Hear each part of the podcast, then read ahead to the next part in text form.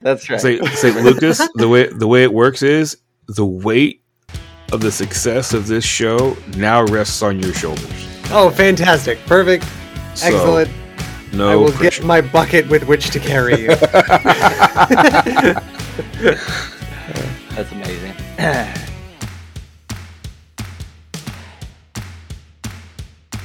Hello, everyone, and welcome to Geeks' Cant, the home of RPG goodness and general tomfoolery. My name is Zac, and the host joining me this evening is the mayor of Fort Wayne, Troy Sandlin, Greetings and salutations. and then uh, the Dwarven DM himself, Troy Sandlin. Oh, gosh, Jonathan Christian. it wasn't me this time. Oh, thank you, God. Oh, oh, fabulous joy. Oh, rapture. Oh, Kalu Kalay. Lolly Oh, Lolly ho, baby. Lolly ho. One- one Wait, wait. that was me. Oh, that was you? I'm sorry. Yeah, do you you do the lolly ho. Got it, go. Lolly ho. Hey, diddly ho, everybody. My name is Sean. No, Good Zac already messed it up. I get to do both of them. Oh, you do both. Okay, cool. Oh, Yeah. well, good luck with that No, one, man. no, no, that's, no, not a, no. that's not a headspace I want to be in. All right, anyway. No, it's not. Listen, but stop hogging the spotlight, fellas. Uh, I'm sorry, I'm stopped. we, we, we've got we got a guest with us to, this evening. Uh, Lucas, how you doing? I'm doing well, guys. Thanks for having me. Good, great, awesome, fantastic. Thanks for coming on. Yeah. It's been my pleasure. Yeah, Zac, I ran Oh my- into you at uh, I, I put out a cattle call because I, I have a little project called Making a Monster where I just ask game designers about the monsters that they make, and I put a I put out a cattle call in all of the discords and things. I said, hey, who's going to be at Gen Con, um, and can give me like 20 minutes of their time. Uh, and Zac was really gracious. And then after we did our interview about uh, about Mörk Borg, he was like, "Hey, you need to go see this person, and then this person, and then this person." And it was fantastic. I had a great time. Yeah, that was that was really fun, and yeah, you're you're in danger anytime uh, anytime you ask for for people to chat with because uh, we've been doing the convention circuit, Troy and Jon and I, for a while now, and we've picked up a lot of friends, so it's a dangerous business. Um, That's right. yeah, Yeah, it's uh, if you think it's bad at Gen Con, it's even worse when it comes to the Kickstarter with the Kickstarter Oh, boy. website. Like every other day, there's like a good friend launching a project on Kickstarter. Like, gosh dang it! Like, like I guess I'm spending more money now. That's Uh, fine. Second Like, mortgages. That's what That's that's, right. for. That's right. Yeah, yeah. It's an investment. That's what it is. Um, it's an investment into the future. that's right. That's right. Uh, yeah. So you already kind of like like like you broached a lot of subjects there, Lucas. Do you mind kind of going more into your podcast for a moment and telling people what they're missing out by not tuning in? Sure. So, Making a Monster is uh, in depth interviews uh, in a bite sized package with mon- about monsters with the people who make them. And rarely do I decide what monster is going to be on the podcast. I just get recommendations for who's a good designer to talk to. Uh, and they bring me their monster. And these are games that are most, mostly, uh, it's a pretty representative sample of the tabletop RPG world in that it's mostly D&D 5th edition with a smattering and spread of bizarre indie games uh, in there. So my first episode was with uh, Banana Chan on uh, her book Jiangshi, Blood, Blood in the Banquet Hall, and uh, it's been it's been a crazy ride from there. Um, some of the some of the biggest projects on the DMs Guild, like uh, the Uncaged anthology, um, and some of the some of the brightest projects from the indie scene, like uh, Coyote and Crow. Oh, Um, so you- fantastic. Sweet. right? Um, Wow. great guy. So if you want to get like, uh, if you don't want to spend two hours sort of wandering aimlessly around the game, um, and you want like this is this is how the game works and and what it's trying to tell me and what it what it values and what it declares as the enemy other, um, then making a monster is a great great way to do that. That's incredible. Oh, Uh, cool. and I gotta I gotta give you a couple of shout outs here. So just flipping through some of your recent episodes, um, and I see that you chatted with Dylan from Critical Crafting, who's a good friend of I ours. I did. Um, probably, and then uh, the other person I saw who is one of our, our best buds on the show, you chatted with Joe Rasso over at uh, Ghostfire Games. Oh, I did. fantastic. I had worked. Joe's a funny story because I had worked with. Uh, I had worked with him on a couple of DMs Guild projects back in like 2018 or 2019. No kidding. And then I was at Origins in 2022, and I turned around and he was directly behind me, and I went, "Joe He's the Russo!" worst, right? Yeah. He, he's like a You did blister. He shows up he shows up everywhere. Yeah, and He's he's he's a sneaky Couldn't believe Canadian. it. yeah. Yeah. So, what So projects did you work on him? Did you work uh, on the Great Dale, or what did you work on with him? You know, I couldn't tell you. Um, Fair enough. off the top of my head. it may also have been that I tried to work with Joe Rosso and it didn't work out, but I kept in touch. So Hmm. I'm not sure. That's fine. That's fine. Well, uh, you know, I was going to say any friend of Joe is a friend of ours, but that's not true. Um, but it's, it's interesting. It's interesting that you're with Joe, uh, that you chatted with Joe, because uh, he's he's he's awesome and and yeah, he's he's really been on the show a lot. So Let me ask you a really quick question about the about the podcast. One one more Yeah. thing: is it only is it which is it genre specific or is it all genres or what? Is it like fantasy only? Do you have like Oh, not at all. Sci-fi. sci-fi? The whole, the whole Uh, gamut. No, any yeah, any game that has uh, my my only requirement for a monster on the show is that it has game statistics applied to it, and that I can talk to the person who assigned those numbers to the monster, um, which pretty much limits it to the uh, to the tabletop gaming space. Um, Mhm. But other than that, we've done uh, we've done eldritch horror, we've done science fiction, we've done horror comedy, um, and we've done an awful lot of hard fantasy. And over the last couple of months, we've done um, we've done natural histories. We try to bring it towards Book of Extinction. Interesting. So, would you consider? Would you have like NPCs lumped into that as like uh, bad guys, so to speak? For like, I'm thinking That's a about fascinating question. these guys. these guys know me pretty well, and I, I espouse the virtues of playing things like Kids on Bikes and Tales from the Loop and stuff like that, where your monster's not always going to be a Velociraptor or an alien or something like that. Sometimes it's the men in the black cars, right? that Oh, up. yeah. they're the those are the those are monsters. Love You know what I mean? Especially Um, the children, right? Where they yeah. they anthropomorphize everything and like they project all of their fears at that thing. You know what I mean? So that's I'm, I'm Mhm. fascinated by that. Yeah. Um, my from the get go, I wanted to figure out one of the core questions of the show was what in the world const- like what qualifies as a monster, um, and the answer like if you take D and D's answer, if you go to page six of the monster manual, it's anything with a stat block is a monster. Nice, right? um, that you know as a as a technical writer as a game as a piece of game design instruction that's very very useful but it's not satisfying when it comes to answering those questions and like getting at why uh, why we decide to put our fears on this thing or or why is this thing sort of a worthy uh, conduit for the things that we're afraid of um, Mhm. And it's the reason I still have a show, um, although it's limping along in sort of an unofficial hiatus at the moment. But it's the reason I still have a show two years after starting it because this conversation never gets old, and people feel very strongly about it, surprisingly Mhm. so. Hmm. Hmm. So you got a podcast, and you you know Joe Rasso, and you went to Gen Con. What?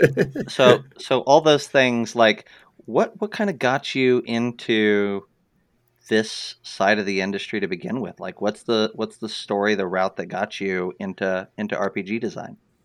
Yeah. Um, so let's start from the beginning. In the end of 2015, uh, when I was telling people, uh, you know, I don't think, you know, I'm a nerd, but I'm not that kind of nerd. I don't think I'll play D and D. Uh, and then some people finally talked me into it, and I was I was hooked from day one. It's like Hmm. this is everything that I want to be doing with my time. Uh, and um, from there like i had a i had a really collaborative dm so from my first game very sh- very quickly came my first homebrew. Uh, and then when we transitioned to fifth edition um, i discovered the dungeon masters guild.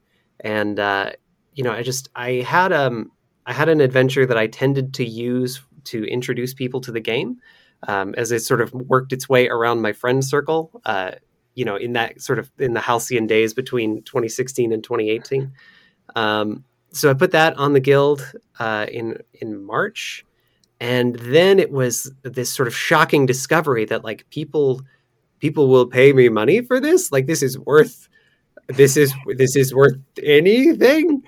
Um, and that was you know that was the beginning. From there you go to. Uh, from there you get from there i started working on larger and larger collaborations uh, and then i started um, writing for other people's Kickstarters. Uh, and then in 2020, I, I put it together. I was like, okay, I'm going to do this. And uh, this is the project that I'm going to run after. So it's been like it's been a snowball out of control uh, down this down this hill, and I've just been struggling to keep up with it ever since. That's amazing. I Uh, can relate to that. Yeah. Yeah. Hmm. So so um.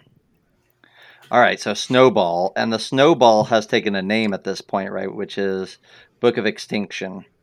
Um, yes. Book of Extinction, which which we'll we'll go ahead and say now, but then we'll come back to it towards the end. But the Book of Extinction is going on to Kickstarter next month, um, uh, and this is a this is a fascinating book. It's uh, it's five e, but tell tell us a little bit more about it because um, I mean I'm looking at some cool images here, and I I know some things about it, but but Chad needs to know. I'm so excited to tell you about this book. Uh, this is two and a half years of my life at this point. Um, but Book of Extinction is extinct animals resurrected for Dungeons and Dragons. Uh, we selected uh, 70 plus uh, animals that have gone extinct, mostly within the last 500 years. Uh, and that number is terrifyingly a terrifyingly small percentage of uh, of the species that no longer exist since circa 1500. Uh, and what we've done is uh, arguably a bad decision on my part, which was to um, we made it we made a commitment to historical accuracy here. It was important to me to tell the story of what actually happened. Partly because I need you to remember this. Like, I need people to realize that the world is only a few hundred years, or in some cases, a generation or two away from being wilder and more beautiful than the one we inhabit. Uh, and I need people to know that. And I kind of want them to be a little mad about it. Um, but also, in a whole lot of these cases, the truth is stranger than fiction. Like these are buck wild stories that I could not have made up if I tried, and some of them are D and D as all heck.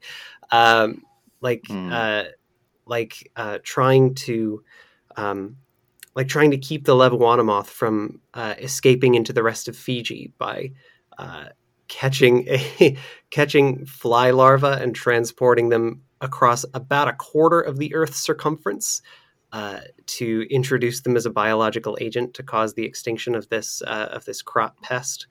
Um, so we have all of those stories in there. We got a science consultant. We have hundreds of primary sources that are footnoted in the back of the book, uh, and when we from there, that gives us the right to to reimagine these creatures as uh, animals who would live in a world or, or creatures who would live in a world where magic was a selective pressure. So beasts, if it was just beasts, it would fall off pretty quickly after about challenge rating eight. Um, so we uh, we souped them up a little bit. We looked at pre-existing myths for these uh, for these creatures, the the folklore and the legends they had already inspired. Um, we took a look at their stories and decided, you know, just made some inferences about what kind of creature that people would want to see in a Dungeons and Dragons game. Uh, and sometimes we just, uh, you know, sometimes we just uh, sometimes we just used mechanics that already existed, um, like uh, thing like we took a look at this story where like 100% d&d already has this. This is what it is straight up and down no changes necessary ship it. Uh, so yeah we we stack that up. That's the bestiary and we've added a couple of player options. We have a subclass for every class in the core uh, the core rulebook of course. Um, and we have our uh, race options for players where every single uh, race or species um, every single player character that we suggest you play is an endling, one of the last of their kind, uh, to really kind of push it home, to, to give you the chance to embody that uh, that trope um, for for fantasy and science fiction. Uh, so yeah, and we're bringing it to Kickstarter on uh, on March twenty first. Hmm. So okay, okay, okay, good, good, good, good, good. We got a lot of good stuff to unpack Deep here. breaths. which I'm- yeah. So, you know, in the pre-show, we're talking about, you know, you've recorded every book that you've read over the past seven years with notes on each one and recommendations or summaries or things. So we know that that this is a, you know, that sort of thing is is comes natural or comes native to you. What so so I've got to imagine that it you've got a story or a reason behind like getting your imagination caught up in extinct creatures and then feeling like you needed to not just draw inspiration from them but record the realities of their extinction in this book right? Like like this seems like another project that that lucas kind of took and adopted as his own and and really yeah you know went exhaustive on it yeah um so i mean first of all dungeons and dragons is already this. Like some of my favorite books as a kid were illustrated animal encyclopedias and field guides, like mm-hmm. books that you'd put together like this kind of bird this kind of bird has these markings on its wings and its face and it sounds like this and you would take that with you when you went bird watching and um, all of those kinds of things are exactly what D&D was accessing when they made the monster manual. Um, to the point where when I found my dad's old monster manual, it hit exactly the same like uh, like uh, oh gosh, like dopamine centers in my brain. I was like, yes, more animals, but this one has tentacles and six limbs and can disappear. And it's very, you know, I was immediately at home. So, uh, yeah, I was looking for like, you know, I was looking at, uh, I was looking at what happened, and I had a sense at the start of this project two years ago that it was, um, that you could slice the the available stories down this line of extinction that this this was going to be an important um, an important way of looking at it. And very quickly i found out that it is like it is out of control to the point where natural historians and conservationists say that we are living in the sixth mass mass extinction uh, s- since the beginning of history like a, a, a, a mass dying out that has only been accomplished uh, the scale of which has only been matched by uh, by by what killed the dinosaurs. Only at six, uh, only at perhaps five other points in the history of this planet. Um, so this very quickly became a matter of urgency to me, uh, and it, um, you know, it, it, sucked me in, uh, and it's been it's been it's been really hard uh, sometimes looking at the the raw numbers and trying to decide like this is the story that gets told and this is the story that doesn't because there's only so many things I can do with a frog uh, or a snail um, or a, or a catfish. And mm-hmm. um, so yeah I, I, this this isn't a completionist venture. This is uh, kind of kind of the best of and trying to find the things that are going to resonate with a d&d audience to um, to really bridge those worlds there is a lot of stuff that's evocative here. Um, you know, if you're listening to this on the podcast, you're not seeing uh, Jon's doing a great job of like flipping through the art preview that that Lucas provided to us. It like these creatures, you can a lot of times recognize what they are, but they've been D and Dified, as you said. Um, and I think that like one of your taglines that you've got is um, the you know Dead Monster Manual or something like that. yeah. And, when in fact we bought deadmonstermanual.com. So yes, I love it. Like like in in the sense of like look calling your book the book of extinction and you know having your your url deadmonstermanual.com like like it's evocative and it cap it like mm. grabs your attention i think right out the gate but then once you get into it you're like oh it's not just a the idea of extinction it has uh, an interesting weight to it it's just one of the things that i lament uh, with frequency when i'm looking at a monster manual is i don't know what these creatures are you just made up a word mm-hmm. and yeah. and threw a stat block around it and threw a cool piece of art on it, but I don't have any connection to that creature. Um, and I've got to learn your lore, right, in order to have any use for that creature, right? Um, but with this, it's like you're, it, there's there's there's a couple of weights that I think that drew me in right away, which is a a lot of these creatures I do recognize, right, in some form or fashion. Maybe not the magical or more monstrous aspects of them, but like at the core, they're not unfamiliar to me and then to see that you kind of leaned into that that these should feel familiar to you and you're going to put notes in there that kind of help drive it home like like this is exactly the t- sort like i backed off of buying a lot of monster manuals a few years ago just because i'm like uh, they're getting too out there. They're getting too weird. They're getting you know they're people are scraping the edges of the of what's tolerable. But this is this is like fascinating ground that's actually a whole lot closer to home that I I would really like to to, to dive into. So kudos I'll, to you. For I'll echo that. That- I Yep. think that's one of the things. There's a, there's a separation that happens in your head about whenever you're these monsters. We project a lot of ourselves onto monsters, right? But these these creatures, you could take and you could even make adjustments to them, and you could fantasize them even further if you want to in your own, your own campaigns, or uh, they could be like spirit totems or spirit animals or things like that that you incorporate into your games also. But it, but again, it's something that you're familiar with, and you already kind of know at least you know in, in passing the ecology that it came from. Uh, you can and it helps you kind of uh, divest yourself of the stories that kind of come from these as well. Like so, one of the ones that I'm looking at right now, I'll go. I'll put up on the screen for those that are that are listening at home. The dodo. Yes. I love that the dodo is in here. This that is so sucked great. me right in. This One hundred is percent, there was going to be a dodo. It wasn't well, even. and an uh, this is- feels like you, this should show. This it could totally or should totally be a wizard familiar. Yes, exactly. This is Jon's wizard familiar. If Jon, Dodo. if Jon was a dwarven wizard, No, the do- yes, it would. Yes, it would. Scroll down. Scroll uh-huh. down. I, I'm scrolling down. Here we go. All right, show Okay. Uh, Mind of its It- own. no, the the Galumph. The galumph. Okay, the dodo Yeah. speaks a frab, frabjous uffish word. Okay, never mind. I'll, I'll accept. Frabjous is You in there. That's cannot- crazy to me. You cannot argue that that not only not only is this your your familiar, it's also your spirit animal. about writing spirit animal. Look, let me tell you something. I always appreciate when uh, when writers have the balls to put words on there that people have to go look up. I, I love that, man. I love it.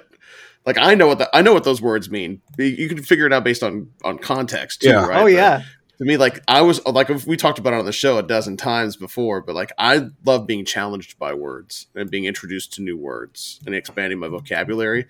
So I, I was already sold on the dodo anyway, just because it's such a, it's such a If- great if. Jon- if Stupid Jon was Troy a- had to go and bring up. if Jon was a young wizard at Hogwarts and he was learning to cast a Patronus spell, that's we dodo the, so that's, hard, baby. He would be it would be a dodo. That's right. That's Yeah, right. man. No shame in my dodo game. these things Uh, are ridiculous. Oh, That's great. I, I read through that and I'm like, I got. I'm gonna back this. I I have to back this. I, I I didn't even look at anything else yet. It's like yes, Oh man, I love I love the Siberian uh, unicorn. the Siberian unicorn Oh is really cool too. the yeah. elasmotherium. Elasmotherium. Yeah. Now, Hmm. do do you have a pronunciation guide for some of these?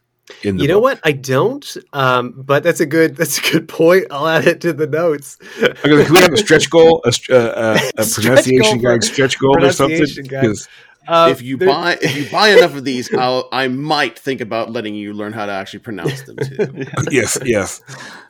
we, we'll work our way up from from dodo to elasmotherium to batrachochytrium dendrobatidis, uh, and we'll plateau there and move on. You need to have that Oh, looked yeah. at. Gesundheit. It's actually it's So- actually incredibly terrifying and very sad, but it's really fun to say. Uh, you can call it BD for short. Oh man, so chat's given you a lot of kudos for uh, uh, your art in these. Which oh, thanks, well man. Uh, that's Um, down to um, that's down to our artist. His name is uh, his name is also Lucas, which is very confusing for our editor.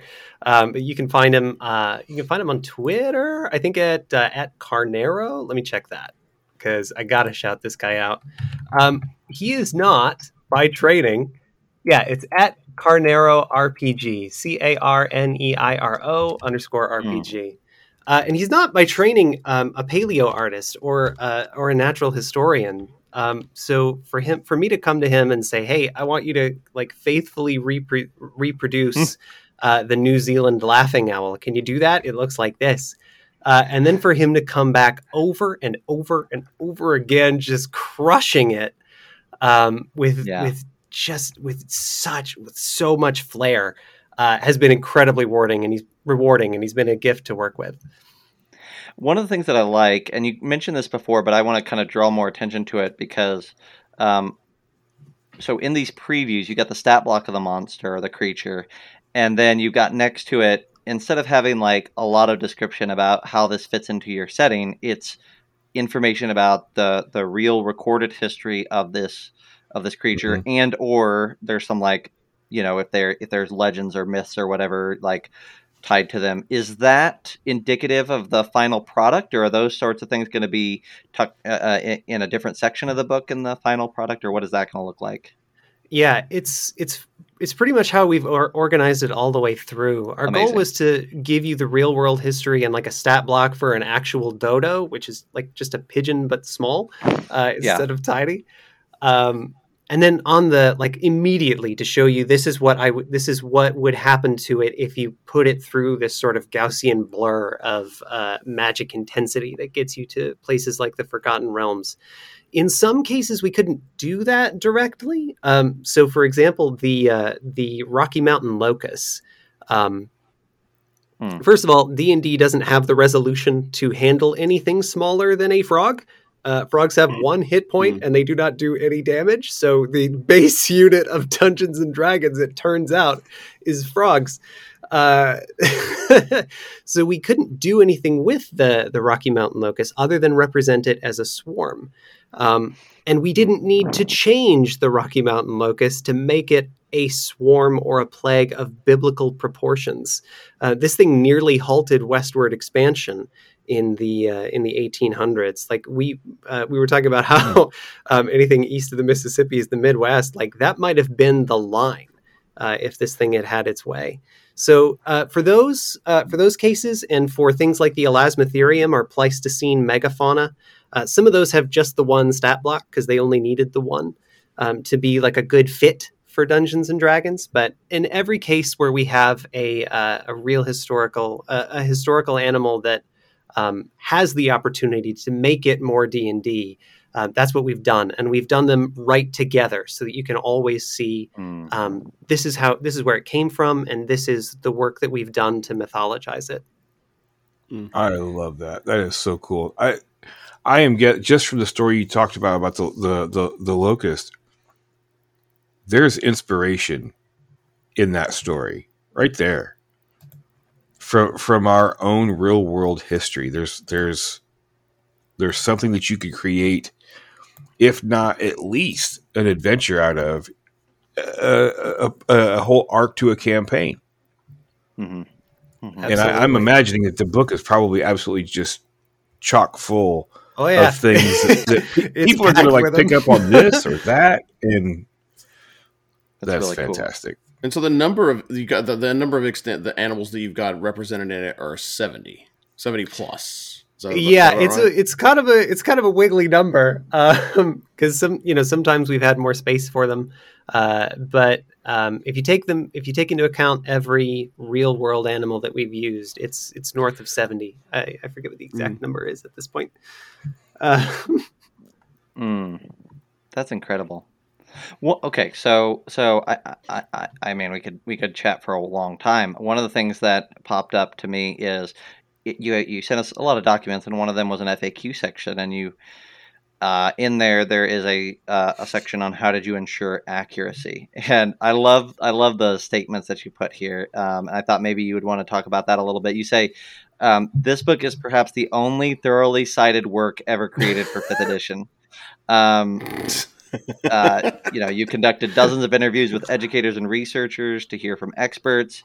Um, there's a science, a science consultant working uh, for the Center of Biological Diversity, and then, uh, I mean, that's just that's a lot. So, I guess, I guess, it, it, if you don't mind, speak a little bit on the idea. The thing that really drew me to that, like we've talked to people who have used consultants before, but the idea of like a thoroughly cited work, like what does that look like in your in this product? Yeah, uh, it means uh, basic at the at the simplest level. It means about uh, four to six pages of endnotes, um, but it's been it's been a pretty incredible journey. Um, one of the first things that I wanted to do with this book was find a way for people to uh, to make a difference with this. I expected if if if readers are anything if readers react to this in the way that I did when I was writing it um, they're going to be angry and they're going to be sad and uh, they're going to be upset. Um, and I, I didn't want to leave people in that. Uh, it's very hard to talk about extinction, especially in the modern era. Um, so it was really important to me to find some, to find somebody I could work with to, at the very least, say, if you're like, this is the person that you should give money to. Like these are the people who are making a difference, boots on the ground. Um, like these are the people standing between the bulldozers and the bees. Uh, and I called up quite a few people. Um, uh, and the the first people to really uh, the first organization to really latch on to this was the Center for Biological Diversity, and they have an incredible track record of uh, legal and media advocacy for extinct uh, for endangered species, mostly through the U.S.'s Endangered Species Act, but also abroad as well. Um, and that uh, um, working with them has been incredible. Uh, if you right mm-hmm. now, if you download the monster preview from deadmonstermanual.com, uh, there's an opportunity to to donate to their work, um, and that'll run uh, at least up until March 21st, and then we're trying to figure out how to work that with Kickstarter as well. So, um, yeah, uh, that was where it started. Um, hmm. And then uh, the first thing that, that told me I, I, needed to put footnotes on this thing was trying to figure out exactly when uh, some of these animals went extinct. Like what year or what day did it happen? Sometimes it's very easy to tell. Uh, we were there, as in the case of the passenger pigeon and the Carolina parakeet. Like we know who the last individuals of those species were, and we were like people were watching when they died. Um, but in the case of things like the ivory-billed woodpecker, this is not uh, this is not a matter of scientific consensus. It's very difficult to prove extinction because it's um, it's proving right. an absence, uh, and the absence of evidence is not evidence of absence. Uh, mm. So that was when, like, when I when some of the dates started to get sloppy, or when they came back as different from a bunch of different sources, I, I started to go back and like line out this is exactly where it came from. Uh, and that became a core part of the book was uh, getting back into the the primary sources wherever possible. So um, I've read uh, journal entries from the 1500s and forward of like the the first people to describe this creature. Um, a lot of really old PDFs. um, I've benefited immensely from Ohio's um, uh, interlibrary loan system. Uh, and um, once I once I was able to bring on a few experts, it, it became a snowball of its own. So uh, I could tell people, hey, the Center for Biological Diversity is working on this, and then I was able to start calling natural history museums, an alarming number of which are in the uh, Ohio, Indiana, Kentucky area. So. Yep. Um, one one notable example was like right after Origins, I went to Richmond, Indiana, to the um, to Earlham College and the Joseph Moore Museum to see the world's most complete fossil giant beaver, uh, a specimen that was discovered with an 85% complete specimen, uh, which is unheard of in uh, in archaeological uh, finds. Mm.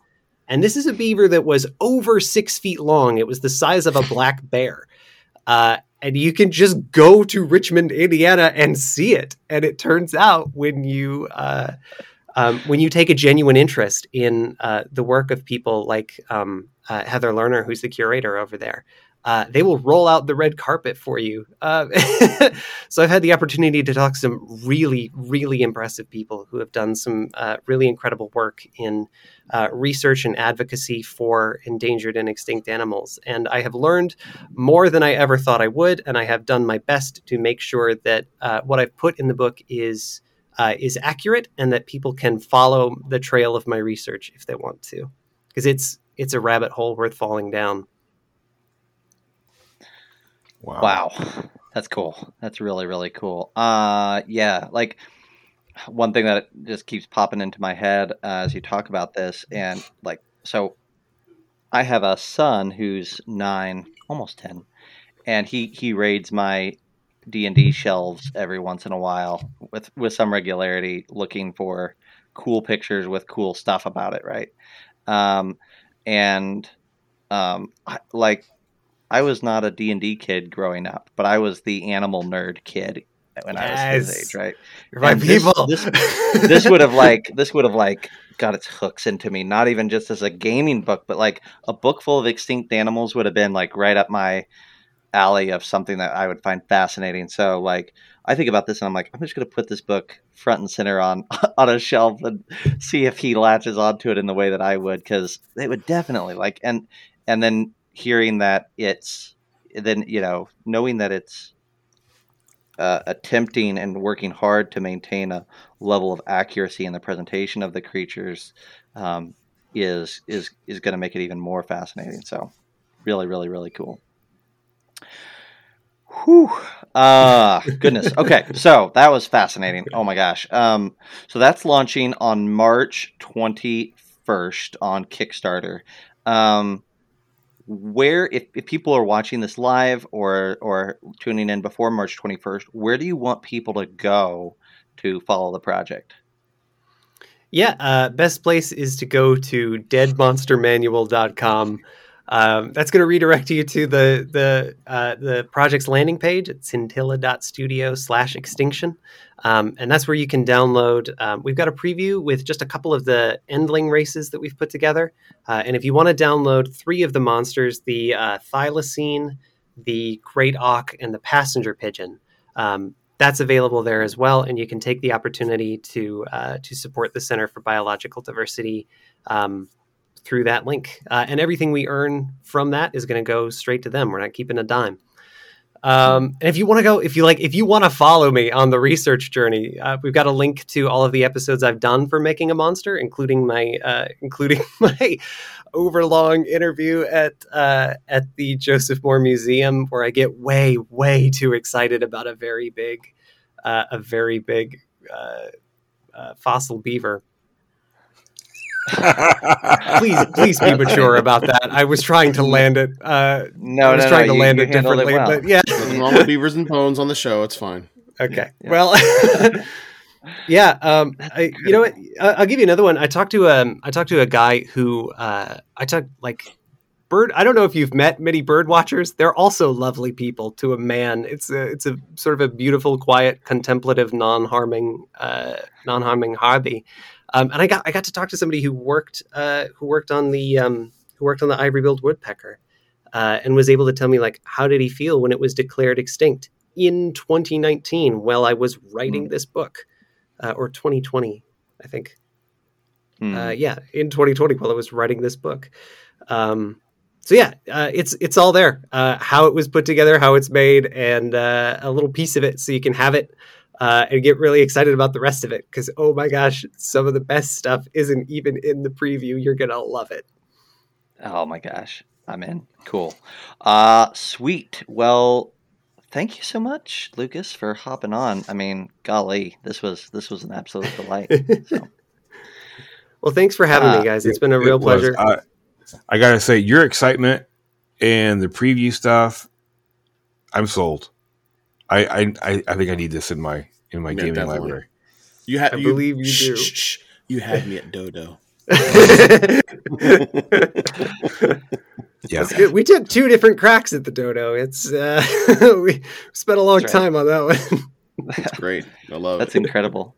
Yeah, uh, as Girk says uh, there in chat, uh, thanks for being an advocate, Lucas, for Yes. for for yeah, um, life on the planet, and um, uh, uh, I really appreciate that you've put all a ton of ton of ton of work into this.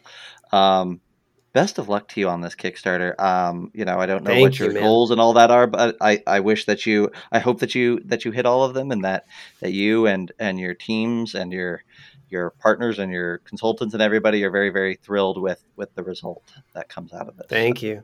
Yeah, we haven't really set a goal, but the bigger it is, the bigger uh, the bigger a sign this holds up to both the Dungeons Yes. and Dragons world and the conservation Mhm. world that this matters and that we care and that we can do something about it with this game that we love.